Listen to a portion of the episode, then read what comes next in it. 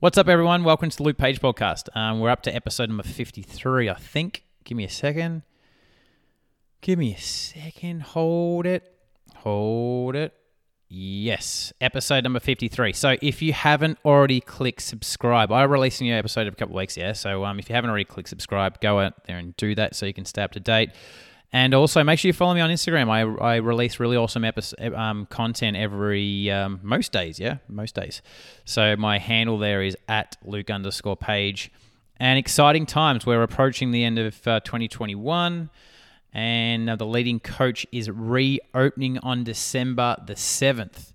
So The Leading Coach is a program that helps coaches who are on average making between zero and five thousand dollars a month in their business, helps them grow a six-figure business. Now, if that's you, if you're kind of liking the sound of it, if you want to know more about it, then you should join the waiting list because the waiting list is open right now, um, which is going to link to that's going to be in the show notes.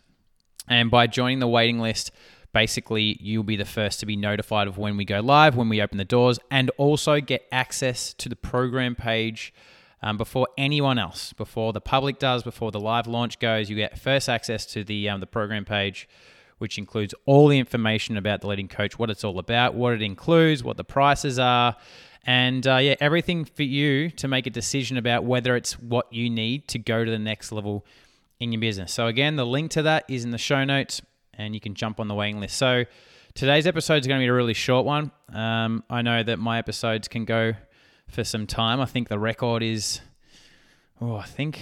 with Josh Hardy. We've done a couple of episodes together, and when we when we catch up, we just we chat and chat and chat. I think that episode went for like two hours and twenty minutes. So giving Joe Rogan a run for his money. Uh, this one's gonna be a really short one, and uh, this one's all about how to approach the money objection. You know, one of the most common objections you're going to get is is the money objection, and I've been teaching people how to sell for the last thirteen years, and how I approach it all is just it's a different it's different to what you've probably learned. Um, probably what you've learned is these little one-liners that you do, right? And look, the one-liners, there's a time and place for them. But in general, the main thing when it comes to objections is knowing the truth behind the whole situation.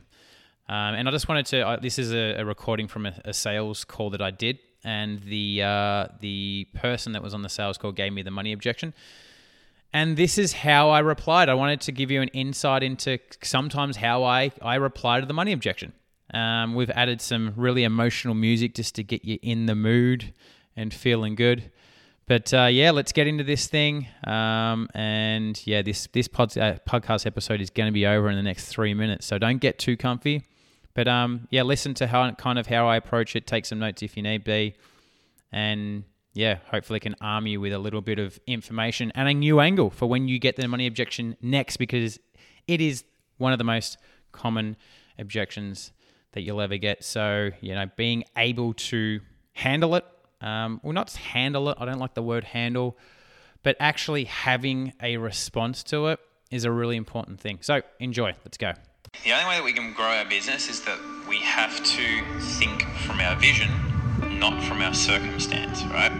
So what I mean by that is if you think about what your vision is, let's say five years time, right? And I'm just going to make an assumption here and make this type of thing up. Let's just say in five years' time, you want to be this coach that's running a business and you're making five hundred thousand dollars. Yeah, you're coaching all these amazing clients. You're getting them great results. You've got a team of people that help you grow your business and maybe do certain tasks and activities in the business that you just don't love. And then you get to focus on the things that you love doing in the business.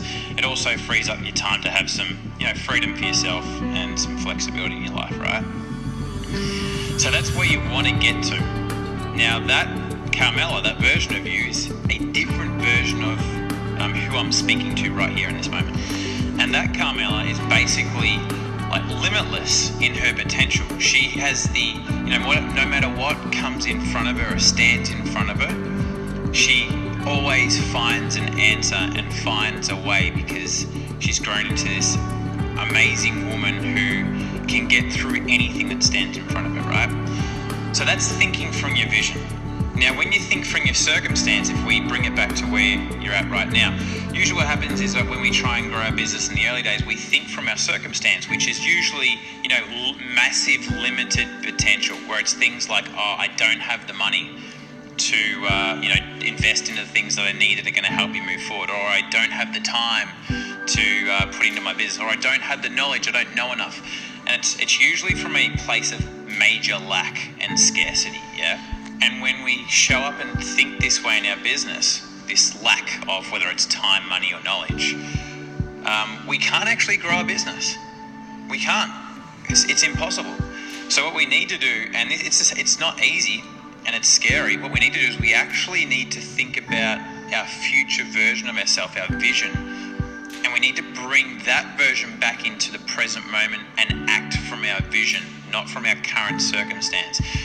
Because the truth is, Carmella, is that, um, you know, the five-year version of you, Carmella, that's running that successful business, if she um, if she knew that investing into her business would take her business to the next level, maybe make it reach it just to a million dollars, and she didn't currently have the money there, she would find the money and she would do whatever's required.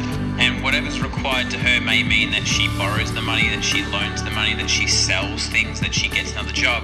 But whatever the reason is, that she will find the answer and she'll find a solution, as opposed to going, ah, you know what, gee, money's tight at the moment, I don't have an answer, and I'm not going to be able to move forward because of this roadblock.